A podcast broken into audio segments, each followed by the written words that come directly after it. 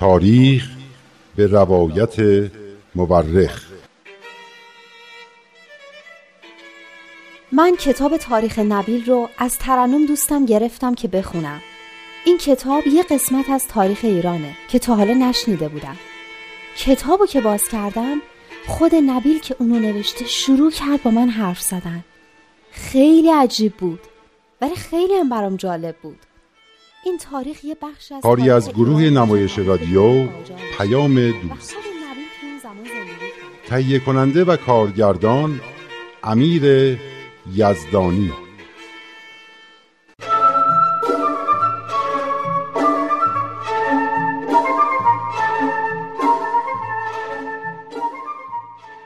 این ماجرای کشته شدن پدر شوهر تاهره هم داستان دلخراشی بوده ها.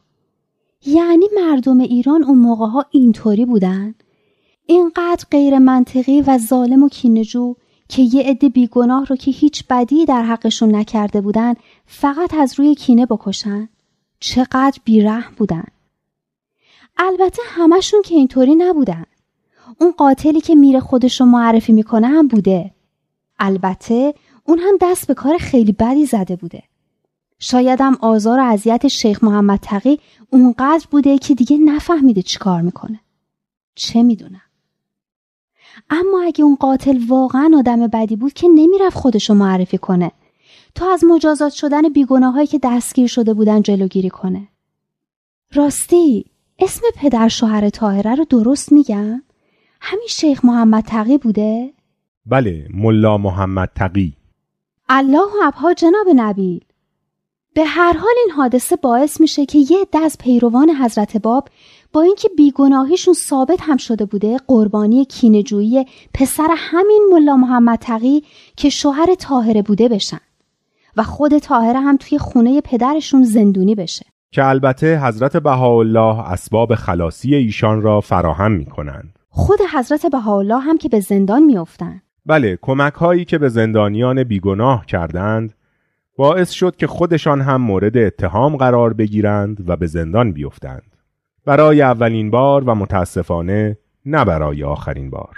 دیشب داشتین قضیه بدش رو می‌گفتین که تاهره و قدوس و همراهاشون مهمون حضرت بهاءالله بودن و هر کدوم توی یه باغ بودن.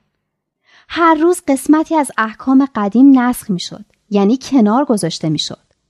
بعد گفتین یه حادثه خیلی مهم دیگه هم توی بدشت اتفاق افتاد. حالا لطفا اونو بگی. بله یک روز حضرت بهاءالله کسالت داشتند و خوابیده بودند و جناب قدوس برای ایادت ایشان آمده و در سمت راست ایشان نشسته بودند و به تدریج بقیه یاران هم آمده بودند که ناگهان دیدند جناب طاهره در نهایت آرامش و وقار بدون هجاب وارد شدند یعنی روسریشون رو ورداشته بودن؟ ظاهرا جناب طاهره روبنده را از صورت انداخته بودند از این وضعیت چنان ترس و وحشتی به دل حاضرین افتاد که بعضی ها بلا فاصله سر را به زیر انداختند تا او را نبینند و بعضی از آن جمع خارج شدند و حتی شخصی به نام عبدالخالق اصفهانی جلوی خود را برید فقط برای برداشتن یه روبنده؟ باید این را هم در نظر داشته باشی که در آن وقت زنها اصلا دیده نمی شدند مگر با چادر و مغنعه و روبنده. آن هم اکثرا به همراه خیشان مردشان. دیدن یک زن بدون روبنده آن هم زنی مانند طاهره که او را مظهر علم و فضیلت و نجابت و تقوا می دانستند برای کسانی که در آن جمع حاضر بودند و چنین چیزی را هرگز ندیده بودند امتحان سختی بود. شاید. اما اصلا روبنده چه ربطی به نجابت و تقوا داره؟ در آن موقع و برای مردم آن دوره ربط زیادی داشت نجابت بیشتر با پوشیده بودن هیکل و صورت تعریف می‌شد تا با تقوا و متانت درونی و واقعی اما خوشبختانه در دوره شما و به مدد کوشش های زنانی مانند تاهره مردم دید وسیعتر و جامعتری نسبت به تقوا و نجابت زن دارند. حالا جناب تاهره وقتی دیدن یه دی رفتند و یه نفرم گلوی خودشو برید چیکار کردن؟ جناب تاهره اصلا توجهی به حالات آنها نداشتند و ابیات شعری را که به وزن آیه اول سوره قمر یعنی اقتربت الساعت و انشق القمر سروده شده بود را میخواندند. معنیش چی بود؟ یعنی ساعت نزدیک شد و ماه از هم شکافت. منظور تاهر از خوندن چنین آیات و اشعاری چی بود؟ جناب تاهره در واقع داشتند با استفاده از این آیات قرآنی به همه میفهماندند که دور قدیم به پایان رسیده و عصر جدیدی آغاز گشته است. فهمیدم. یعنی قیامت شده. یعنی همون ظهور یه پیامبر جدید که شما گفتین. چون ساعت رو معلم دینی ما می‌گفت یعنی قیامت. مرحبا دخترم. جناب تاهره سخنان خودش را با آیه دیگری از همین سوره قمر به پایان رساند که میفرماید ان المتقین فی جنات و نهر فی مقعد صدق عند ملیک مقتدر. معنی آن هم قبل از اینکه بپرسی این است که به درستی که پرهیزگاران در باغها و کنار جویها و در جایگاه صدق نزد فرمانروای مقتدر هستند. جناب طاهره در حین تلاوت این آیه با دست اشاره به طرف حضرت بهاءالله و جناب قدوس نمودند. به طوری که معلوم نبود مورد اشارش کدام هستند. بعد گفت من آن کلمه ای هستم که در احادیث و اخبار گفته شده وقتی قائم به آن نطق کند نقبا و نجبا از اطرافش فرار می کنند چقدر جالب. دقیقا هم که همینطور شده بوده. عجب زن فوقلاده بوده تاهره اجتماع بدشت که 22 روز طول کشید به سبب همین عمل تاهره که عملا نسخ احکام قدیمی را آشکار کرد در تاریخ دیانت بابی و بهایی دارای اهمیت بسیار است.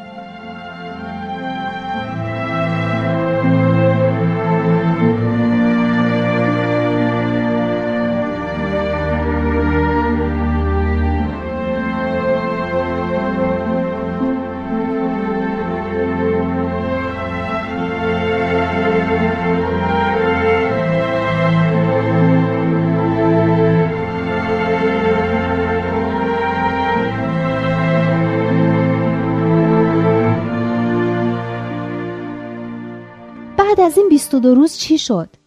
کسانی که اونجا جمع شده بودن چیکار کردن؟ پس از پایان اجتماع بدشت حضرت بهاءالله و جناب قدوس و جناب طاهره با جمع یاران به سمت مازندران حرکت کردند این جمع در چنان حالت شوق و جذبه بودند که در تمام طول راه به خواندن سرود و اشعاری که جناب طاهره در طول راه می سرود می پرداختند و صدایشان منعکس می شد و در کوه و دشت می پیچید و محو تقالید قدیم و آغاز روز جدید را به گوش مردم می رساند. راست میگین. ترنم به هم گفته بود که تاهره شعرهای خیلی خوبی هم گفته که بعضیاشون خیلی هم مشهورن. مثل اون گر به تو افتادم نظر که خواننده ها هم خوندن. بله. آن جمع همینطور با سرور و نشاط بیحد و در حال خواندن سرود ده به ده گذشتند تا به ده نیالا رسیدند و در دامنه کوهی بار سفر را بر زمین گذاشتند تا استراحت کنند.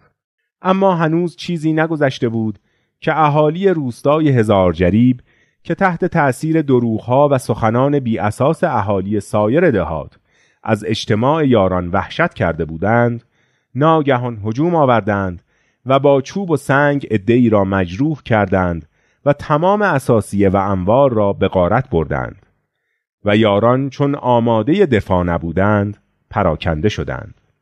جناب طاهره تنها مانده بودند که جوان با شهامتی به نام میرزا عبدالله شیرازی برای دفاع از ایشان شمشیر کشید و با اینکه چندین زخم برداشته بود آماده بود که برای دفاع از ایشان جان خود را هم فدا کند. آفرین. به این جور مردا واقعا میگن مرد. حالا واقعا کشته شد؟ نه حضرت بهاءالله نگذاشتند. خودشان به مقابل جمعیتی که هجوم آورده بودند رفتند و شروع به صحبت و نصیحت آنان کردند.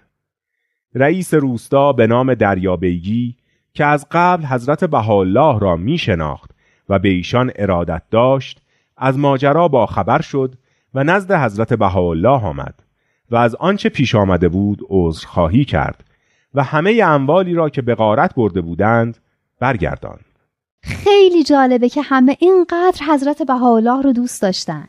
وجودشان مانند شمعی بود که هر که را نشانی از عشق الهی در دل داشت چون پروانه ای به سوی خود میکشاند.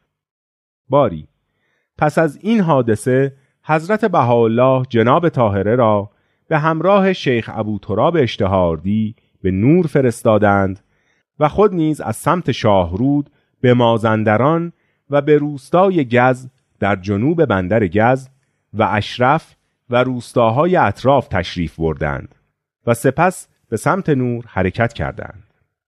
اما ماجرای اجتماع یاران حضرت باب در بدشت و حادثه نیالا و نقش محوری حضرت بهاءالله در این وقایع در همه جا پیچید و به گوش دولتیان و محمد شاه رسید. کارکنان دولتی شاه را بر علیه آن حضرت تحریک کردند. ای وای این درباری هم مثل اینکه کاری به جز بدگویی و توطعه کردن نداشتن. آنقدر گفتند و گفتند تا محمد شاه به خشم آمد و گفت چون پدر ایشان به مملکت من خدمات بسیار کرده بود تا کنون به آنچه که درباره ایشان شنیده بودم اهمیت نمی‌دادم. ولی این دفعه تصمیم گرفتم که ایشان را اعدام نمایم. سپس به یکی از صاحب منصبان دربار حکم کرد که به پسرش که در مازندران بود دستور بدهد حضرت بهاءالله را دستگیر و به تهران بفرستد. پسر این صاحب منصب از ارادتمندان واقعی و طرفداران حقیقی حضرت بهاءالله بود. و این حکم درست روزی به دستش رسید که فردای آن حضرت بهاءالله را به منزل خود دعوت کرده بود.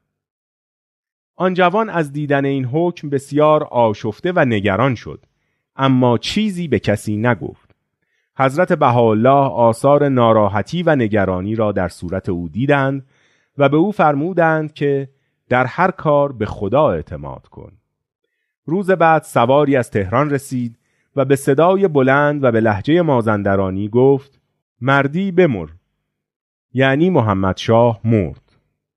جوان مهماندار از شنیدن این سخن از ناراحتی و نگرانی درآمد و داستان را برای حضرت بهاءالله تعریف کرد و شب را با فرح و سرور به روز آورد.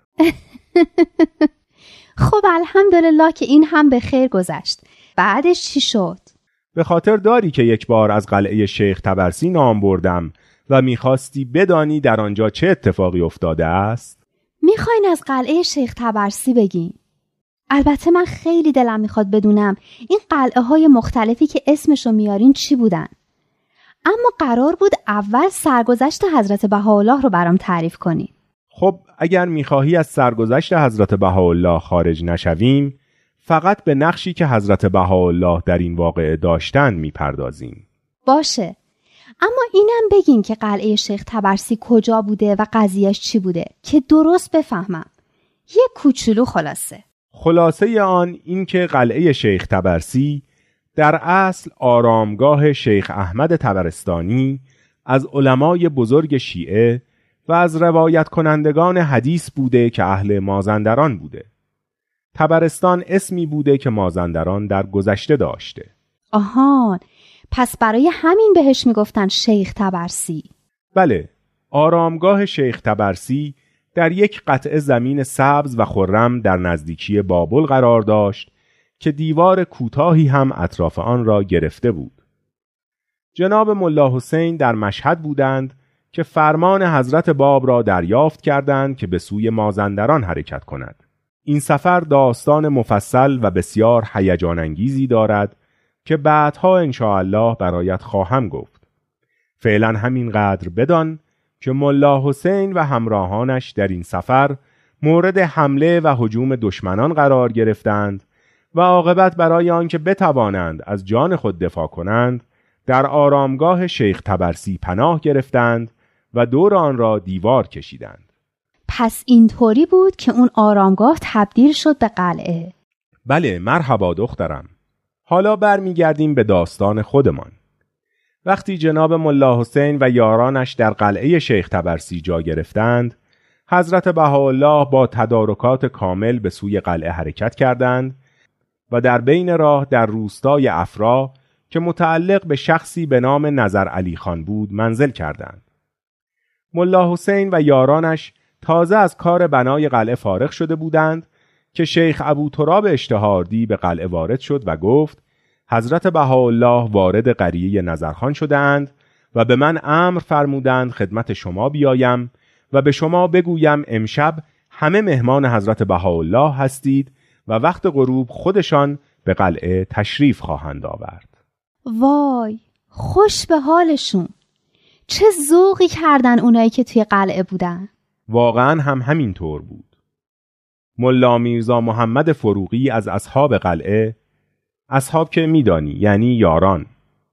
بله ملا میرزا محمد فروغی از اصحاب قلعه برای من تعریف کرد که وقتی شیخ ابو تراب خبر تشریف آوردن حضرت بهاءالله را به جناب ملا حسین داد ملا حسین به قدری خوشحال شدند که بیشتر از آن ممکن نیست.